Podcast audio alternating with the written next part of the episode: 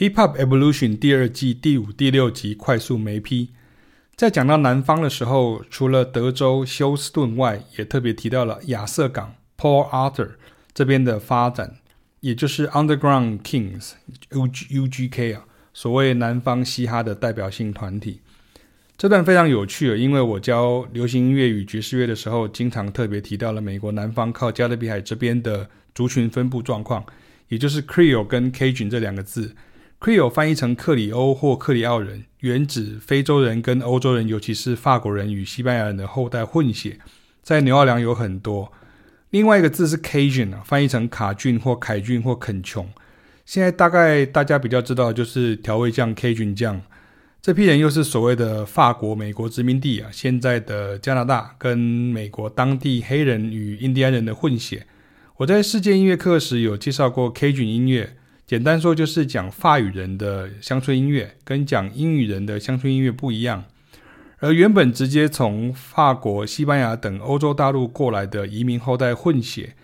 就是前面说的克里欧人。他们的音乐还有一种结合了印第安音乐与节奏蓝调摇滚乐的 Zydeco，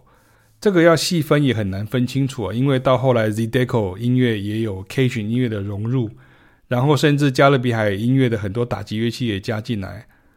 不过里头有两种乐器很出名很有名、啊、第一种就是挂在身上的洗衣板打击乐器、啊、第二种就是小型的手风琴。回到影片中，他们想讲的是南方的 Hip Hop 受到很强烈的纽奥良元素影响，这种 New Orleans 元素就是那种特别会 shuffle 会 swing 的 second line 律动、啊、这我们在大众爵士乐现场讲堂中会详加介绍。这就是黑人常在讲的 groove 味道，用乐谱看不出来，要实际演奏你才能感受到的。还有就是强烈的美国南方教会福音诗歌，也就是 gospel 的影响，也就是你在 Underground Kingz 的灵魂人物 Pimp C 的 Pimp C 的这个演奏中呢，会听到非常浓厚的哈门电风琴啊 Hammond Organ 的和声，以及前面讲到的 Groovy Feel。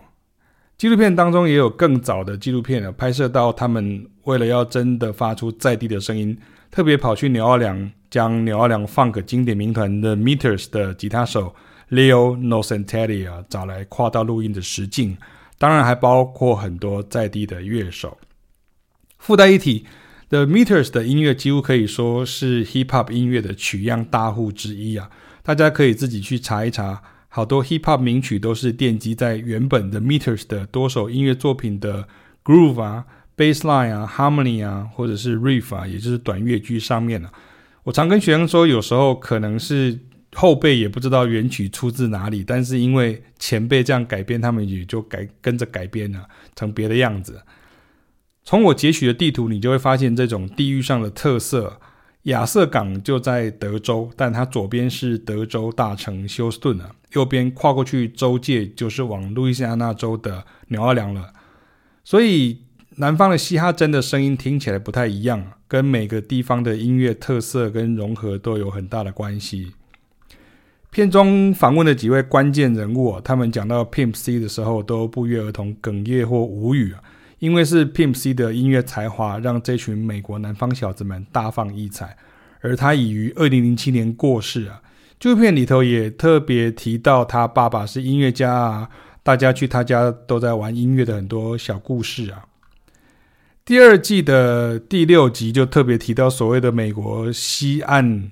加州湾区、啊、Bay Area 这边、啊、这就跟美国的民权运动啊、黑人觉醒运动等等有很强烈的关系的。而大家也都纷纷强调在奥克兰，也就是 Oakland 这个 Funk 音乐的重要性、啊、太多厉害的 Funk 乐团如 Sly and the Family Stone 啊、Graham Central Station 啊、与 Tower of Power 啊等等都出身奥克兰、啊、我有一位好朋友美国长号手 Alan Ferber、啊、他就是来自奥克兰。他说从小每个玩音乐的都梦想成为像前面那些伟大 Funk 乐团一样，音乐上当然都深受影响。